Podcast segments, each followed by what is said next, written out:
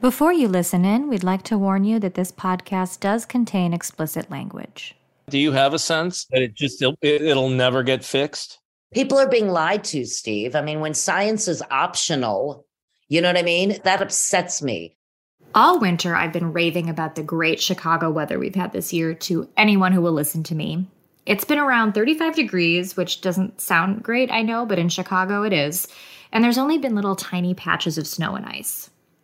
I grew up here and I'm used to being trapped in this maze of snow during the winter months. In fact, I was just telling my coworker the other day about how salt and anti snow road treatments ruined all my jeans during my walks to school back when flares were popular the last time. But even though I'm grateful that snow shoveling and ruined jeans aren't part of my routine this year, I can't help but wonder if this mild winter is a symptom of something bad. I'm Lauren Barry, and this is It's Generational. In this episode, we're talking about climate change. We've brought together improv comedian and teacher Susan Messing, a young baby boomer, Gen X news anchor Steve Chiotakis, millennial multimedia producer Mallory Somera, and Gloria Oladipo, a Gen Z reporter and playwright, to talk about it. Here's what they said so my i've been saving my money for a long long time. And i thought you know maybe one day i'll go in with my friends and grab a compound somewhere you know like you do. You know just one day that we'll all retire and we'll all like each other so I was saying things like, well, it can't be on a floodplain uh, or an earthquake zone. Uh, fire is not my favorite, you know. So, or tsunamis, or the fact that maybe New York or or Los Angeles will fall into the water. So, I mean, it's really upsetting to me that I can't feel like. I, I guess Chicago feels fine in this question mark. I mean, I know that the, my planting zone has gone up from four four plus to five plus, which means that plants that would not have survived in Chicago to overwinter are now like doing just fine. So that's a little funky to me. So it's pissing me off that there's not as much of a drastic need on people on my generation or dare I say dying old white men, you know, that they give a shit about stuff like that. No, no offense to you, Steve. You're wildly vibrant and young, young, very young. No offense taken. I think for me, like it, it definitely impacts a lot of future thinking. I think that there's a lot, there's just been, you know, I've definitely grown up hearing sort of that like the world is ending in like a real scientific way that like, and you see it too, you know, you see winter is getting colder and, you know, summer is getting really hot. And, Texas freezing over. Sort of, right. Texas freezing over. Scientists sort of being like, yo, I like, I like my life's work is to tell you that we need to kind of get it together. And there's this very kind of innate sense of powerlessness and just sort of like a real recognition as to like how the sort of limitations of individual action. I think what's been a bit more hopeful is that there's sort of a universal understanding, I think, among people my age that, and, you know, throughout different, you know, and it's kind of a cut across a lot of demographics, you know, including like religion, race, gender, etc. That you know that we really need to kind of figure out ways to get under control and to, I guess, do what we can to pressure our supposed leaders and to talk more openly about the crimes committed by oil and gas industries. We'll get back to our conversation in just a moment. First, I'm going to introduce Matthew Ballew, a research specialist from the Yale program on climate change communication. I asked him if the political polarization around climate change is changing for younger generations. He told me that data backs up what Gloria said. We see that among younger generations, um, the political gap, the divide in climate opinions actually smaller. It's narrower among younger generations than it is for older generations. And I'm glad that you're also asking this because even though like in the general US public, there may be some slowing um, in the increases in acceptance and worry about climate change, um, we did just recently put out um, an article because we, we have a data visualization tool that shows public opinion over time and across various subgroups. And we we've been noticing that younger adults in the US um, actually seem to be more engaged and more accepting with climate change than they were a decade ago. So they're more likely to um, accept it, believe that it's harming the US, and also they're more likely to discuss it with family and friends um, than they were a decade ago. So you know, there there are some signs there and there's hope in the younger generation that, you know, they're continuing this energy and this momentum that's needed in order to address global warming. Okay, back to our conversation. This is where Steve asked Gloria if she feels hopeless about the climate change situation. I go back and forth. I think that I used to actually be a little bit more on the climate beat, and now I kind of am more just arts, breaking news, but I think it's in a, in a way helpful. Um, so I don't feel as, I don't, I feel maybe a bit more like I need to literally create a personal and professional distance from this topic. I'm, I'm just not really sure how it ends. Like, I, I hope it doesn't end with us all kind of melting into the pavement. Uh, but I definitely have. I have, you know, that actually sounds painful. Yeah. Our our tombs, yeah. our tombstones are just like etched into the right. sidewalk. Yeah, exactly. Like I just, I have legitimate concerns though for sure about like what, like how is this going to go? I don't. I think that there is a startling lack of urgency by a lot of people in power. And I think even beyond those people is that like, you know, there is, there isn't a ton of money in keeping the earth going. Um, especially if you are, you know, have the ability to colonize a different planet. So I don't know, I go back and forth, but I try and be kind of hopeful and just kind of just be like, okay, like outside of the world dying and just like other issues that we have, like, what does Gloria need to just kind of make it through the day to day? I was going to bring uh, a couple of those things up too, where, you know, you said you were talking about colonizing space. And I think that for people who are watching the news or who are paying attention to things and kind of connecting those dots, you know, all of these uh, factors are coming together. I mean, you have someone like Elon Musk who thinks that putting even more cars on the freeway is somehow solving the congestion that we have. And he's also trying to colonize space and bring people who can afford to get into space tourism, to go into space and check out what it might be like to live over there when we are still struggling over here and you have Jeff Bezos and Amazon and the cars are everywhere. They're delivering everything. And I mean, we do need a lot of things, but it's like you have all of these pieces that are starting to come together. And it's like, oh, these are all these are all connected. Rich people are sort of aiding in the deterioration of the planet. And yep. some people are starting to see that. Um, the rich and the dumb. The rich, they're willfully obtuse, and the stupid. Yeah. At the same time, we are trying to get through the day. And I think my generation um, uh, sort of meets halfway because I think it wasn't until maybe eight, ten years ago that we started to realize what the impact of like plastics and, you know, all of these things were because growing up, it's like, you know, that wasn't really you know, when I was a teenager, it was like, let's use these micro beads in my in my face wash. And then a few years ago, it's like, well, these micro beads are never going to dissolve, and they're ending up in the ocean and in your fish. And it's like, I thought that was good for me. so, by, by the way, yeah, these are all 20th century things too. Plastic and the industrial revolution that happened at the you know the turn of the 19th to the 20th century. You had cars and airplanes and everything else um, you know factories making steel all of those things happening.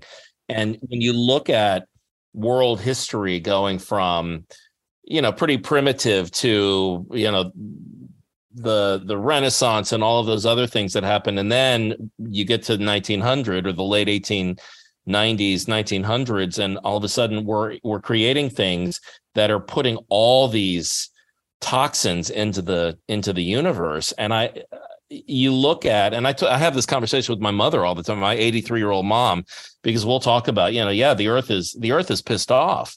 You know no matter what you want to call it um it's it's angry because at any given time especially in the year 2023 there could be 30,000 airplanes in the air at any given time 30,000. Wow. I mean, it's, you know, 10, 15, 20, 25,000. I mean, it just depends on the time of day, but it's a lot of aircraft at one time just spewing jet fuel mm-hmm.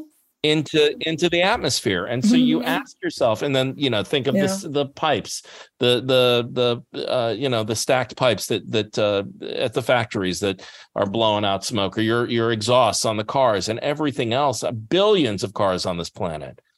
Of course, Earth is pissed off. Well, it's pissed off, and I'm I'm hoping. I mean, I don't I don't know if everyone is paying attention to this, but you know, um, the racial, uh, you know, equity inequity portion of climate change and how, you know, um, you know, poor neighborhoods are more likely to have, you know, a, you know, people living there are more likely to have asthma.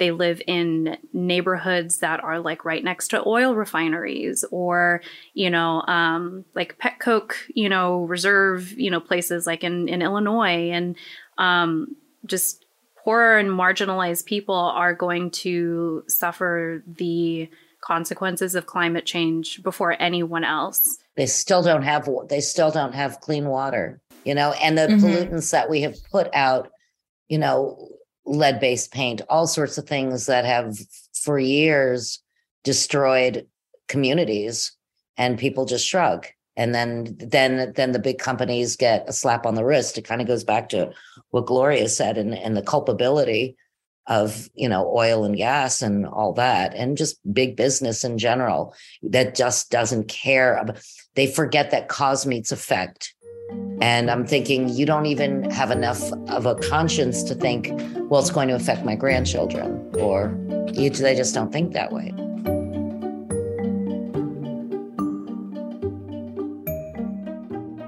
Are there really big differences about how they view climate change and how they respond to it? And if so, and if not, explain what's going on there generationally. Yeah, yeah. So we know that younger generations of Americans in particular, they tend to have more pro climate beliefs, tend to be more worried about it, to be more alarmed about climate change. Um, and so we know that that's that's greater than older generations. Um, so that's there. Those generational differences are there. Um, but the question you're asking is kind of about why, and that is a really interesting one. And you know, empirically, um, I haven't come across much data that can, you know, give me some evidence as to why there are these generational differences. There's something about younger people that have this different perspective in the world, this different level of energy and enthusiasm, this motivation to enact change.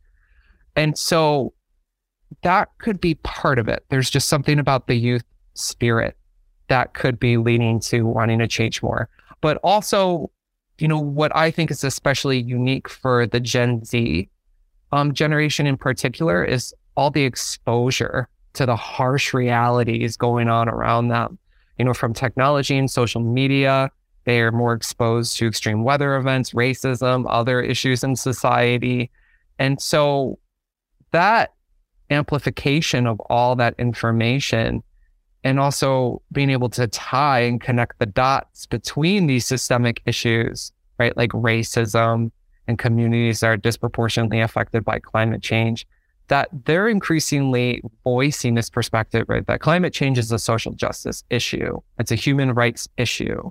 And also, what I think is important to recognize here too is because of social media and technology and all this exposure that they have, that they can also hear more people talk about it, right? And so they can also see more people doing publicly visible actions and they can also be more exposed to climate science and education because of all this information. So this kind of goes back to social norms and what we were talking about as well, and the power of social influence and role models, right? They're amplifying their voices and they may be creating this echo chamber that's, you know, trying to go against this whole culture of consumption we have.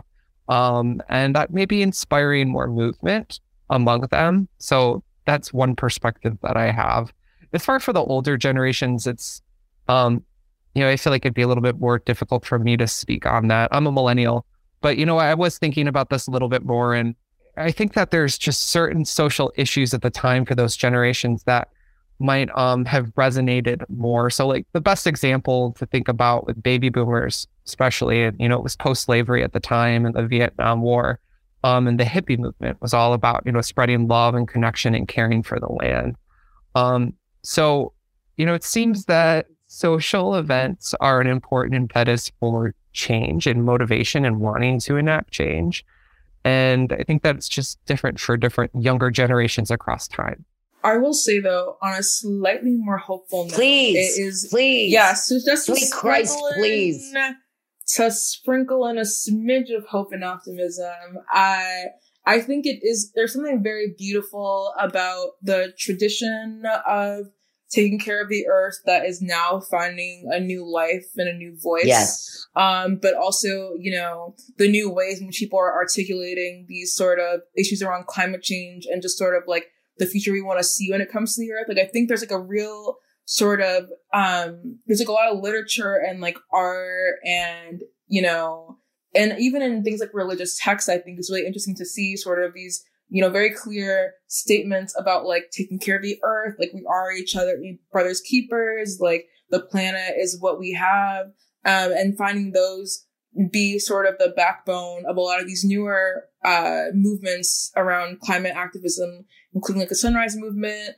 um, an action for climate education, which I was a part of as a little as a wee one, um, and just sort of other sort of youth movements, or even those even those kids that like you know or what are they like? They who were like chained themselves in front of the White House or something like you know the and and, uh, Greta the, and the more indigenous right? movements as well, and the ones, yeah, or something like that. Like Greta. oh, Greta, yes, Miss Greta, and and you know, and, and there are others, and you know, a lot of like the more indigenous youth as well. Yeah, the kids are all and, right. and youth from right because you know what I mean. So it is a beautiful thing, and to see like the legacy of like art and storytelling around like climate activism that is now being used to educate people even further there is a selfishness among older people especially and it, it's not just i think limited to to wealthier people. I think it's older people who who generally think well i'm not going to be here much longer. You know how much longer am i going to be? Who cares if the you know and and if you care about your children if you care about if you just have any sense of of empathy for anybody on the planet you look at it and you're like i want to leave this place. I mean maybe not better than i found it but at least not a shithole either so, I mean, at the very least, um, and I just, I just think that we have trouble. Uh, I mean, what the, the problem is we have trouble getting that through, but the problem is I think it's been made such a political issue, even with just with this gas stove debate, you know, which which isn't really a debate. Somebody put out a study about asthma that you're you're more likely children are more likely to have asthma if they grew up in in homes with gas stoves. And it's like and then somebody at the department of something you know in joe biden's cabinet said well maybe it's something that we entertain going way forward but we're not going to do it. And then all of a sudden it's like no it's out of my cold dead hands. You're not going to take my gas stove. And it's like jesus why can't we just I mean, uh, not politicize something if it's not good for you. I mean, if if you go out there and say lead is bad for you, and there's lead in paint, and so we're going to stop lead in paint, that people would be like, "No, I want my lead in my paint. I want to be able to have lead." It's like, what, what's going on with our brains? I remember watching the movie An Inconvenient Truth when I was in middle school, and talking to classmates who thought that climate change was fake as I've gotten older, it seems like more and more people accept that it is a real thing. Over the last decade, Americans have become more accepting of climate change and more worried about it, um, and also seeing it as mostly human cause. So that understanding has been on the rise. And so we know right now that about 72% of Americans say they believe in climate change and 64% say they are worried about it. Um, but what we have been noticing, there's some signs of this in the last couple of years, actually, right around when the pandemic started, um, that levels of acceptance and worry haven't, you know, been following the momentum upward that we were seeing over the last decade. And in some instances, they might even be showing some signs of decline. Um, so we see that that momentum slowing a little bit. And we actually just released our politics and policy report today. Um, and so it's very timely. And if you go in and see that report, you'll see, you know, this is a very politically polarizing issue in the US specifically. So it's very divisive among Democrats and Republicans. And you'll see if you ever, you know, look at our trend graphs over time, you'll see that there is a certain segment of the US population that's really, you know, keeping down that overall belief in climate change in the whole US public and that's specifically conservative Republicans. And they tend to deviate more from, um, you know, their party as a whole compared to, you know, Democrats who are, you know, more liberal Democrats versus moderate Democrats. And so there's a bigger difference between moderate and conservative Republicans than moderate and liberal Democrats.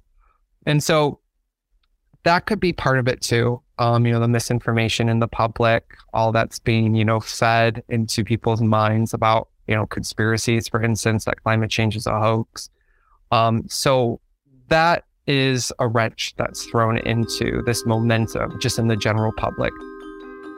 I mean, I have a lot of empathy even for the climate naysayers because on one i mean me and myself just to be for those who are i am i believe in climate change before you know don't flood my dms um, and but I, I have empathy in the sense of like one i do think that the sort of I, like there's almost two narratives coming out at the same time when it comes to climate change on media is that like one there's very stark limitations to individual action. Like being vegan and like using bamboo paper as toilet paper can only do so much. But then two is that like the argument that, you know, politicians have specifically manipulated all the things that will change if we start to take care of the planet. Like you'll lose your jobs. And even more importantly, that I don't even think that a majority of people actually believe that thing. I just think that like there is like a, there's a hyper focus on those who do not believe or support climate change to make it seem as it's more divisive than it is. And I don't think I don't think it's very divisive. I think people a lot of people believe in climate change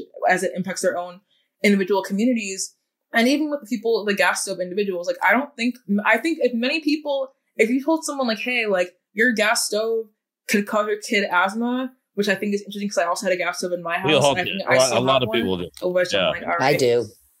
I know, and I'm like, man, like I guess, well, you know, damn. And but I, I think so a lot of people are probably thinking to themselves, like, well, how am I going to afford an electric one? Like, you know, another thing the government's trying to like control and like tell me about but not give a solution for. So I almost feel, I, I, I almost feel like a lot of the sort and also just something a lot of people are like going home at night and like staying awake over their gas stove and, and wanting, and like, like sitting in front of it, trying to like keep that installed in their house but yeah, in general, I have a lot of empathy for people in the sense of just like I think that there is a lot of manipulation in the media where we hyper focus on people who are like at the very end and like are the people who like are not with it versus like everyone else who I think is just probably like either A, not even like thinking a ton about this, or B is just kind of like has legitimate concerns. It's like, how am I going to be ushered into the new change uh, that has to be required now? I mean, see what happened in LA during the pandemic what happened in LA? The air got clear because people were driving less. It was as simple as that. And they're starting to realize that people can work remotely at least part of the week and that it's not necessary now you know maybe maybe some of those homeless people can be in some of those huge office buildings that are three quarters empty right now i mean certain ways to you know use reuse recycle, repurpose a lot of things. You know, I it kind of pissed me off how they always promise Olympic villages will go back to the people who lived in those neighborhoods who who were kicked out of their homes only to have them inoperable and empty, you know, eh, years later. It always surprises me. And it shouldn't surprise me, but it always does. I'm I'm hoping that we can get to this place where we're it's like, you know, like Gloria was saying, it's less shaming of people who are who just don't maybe don't have the resources or don't know how they can you know cut back on certain things that that contribute to climate change. I think hopefully we're moving into a place of more understanding and clarity and um, just hopefully more people having the resources to to see what we can do in this time that we are here. But that has to be part of education as well. I mean i remember yeah. when when you pitch shit in LA. You pitch mm-hmm. something that costs fucking nothing. You pitch something that costs some money, and then you pitch the high version. You and you always have that no money version available.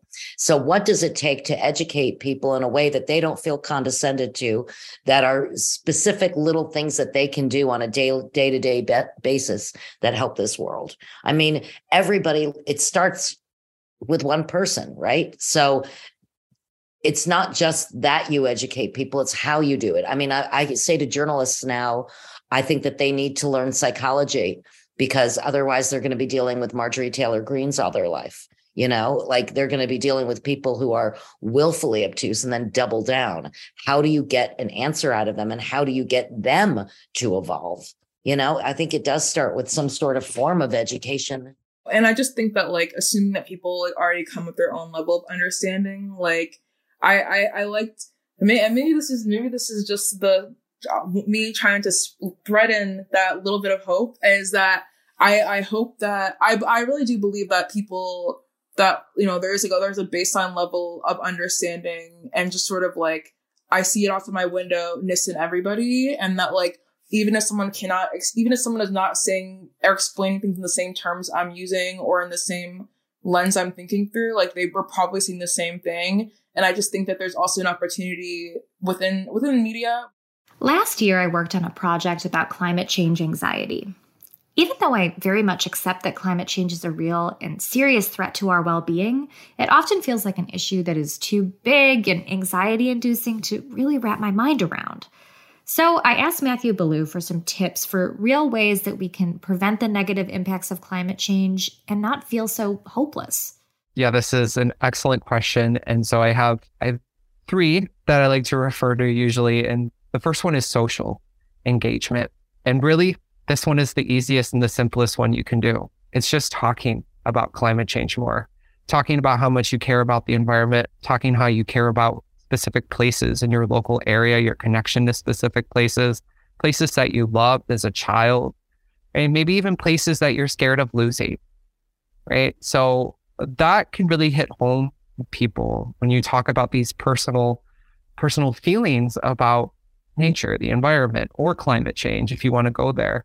And you could do this online or offline, whichever you prefer. My other habit or behavior that, you know, this one's more personal. Um, it's really just trying to be, um, you know, be more moderate with your consumption, for instance. So eating more plant-based foods, um, and reducing your food waste as much as you can.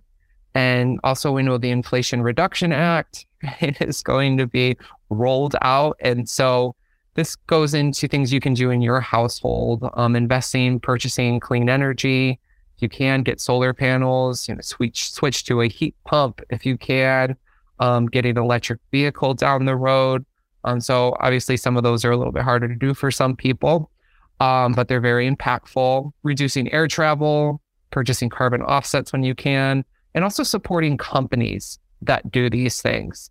Um, and that leads me into the third one that I recommend. And this has to deal with political engagement and consumer engagement. So, aside from supporting companies that are doing sustainable activities, um, also calling out the companies that aren't being sustainable I think we've been talking a lot about, but just in general, sort of like believe that like most people, like most people already get it. They just, they, they just not, they may not just like get it in the way that I think I get it. You know, I, I just feel like I, I like to think that like most people, we're all probably around, we, all get it. We are, we're all getting it probably, I think. And so hopefully, fingers crossed. But yeah, I think we're all getting it. I think I but I think Gloria, to your point and to what Mallory said earlier, the one thing that I think transcends all the generations, especially going forward when it comes to climate change or just trying to relate with one another is grace and giving each other sort of a learning curve. You know, the, the world is changing, the world changes fast. And we've got to be able to say to somebody, okay, you don't know. And if they genuinely want to know, not to make them feel bad for not knowing, but to say, come along, this is this is the way forward. This is how we're going to do it. And if, you know, yeah, here it's how here's how it might be. Here's how it might be affecting you and, you and your family and yeah. your children or whomever.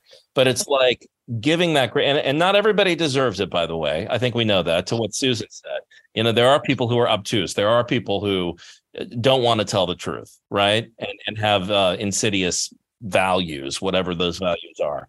But I think helping people along um, puts it brings us all together, and I think makes us better people, makes us a better species. Thanks for listening to It's Generational. We'd also like to thank our panel guests, Susan Messing, Steve Chiotakis, Mallory Somera, and Gloria Oladipo for joining us, as well as our expert, Matthew Ballew, in the Yale Program on Climate Change Communication. Our theme music is by Zaptra. Check out our other episodes featuring this panel covering money and family. Please leave us a rating and a review. You can listen to It's Generational on the Odyssey app or wherever you find your podcasts.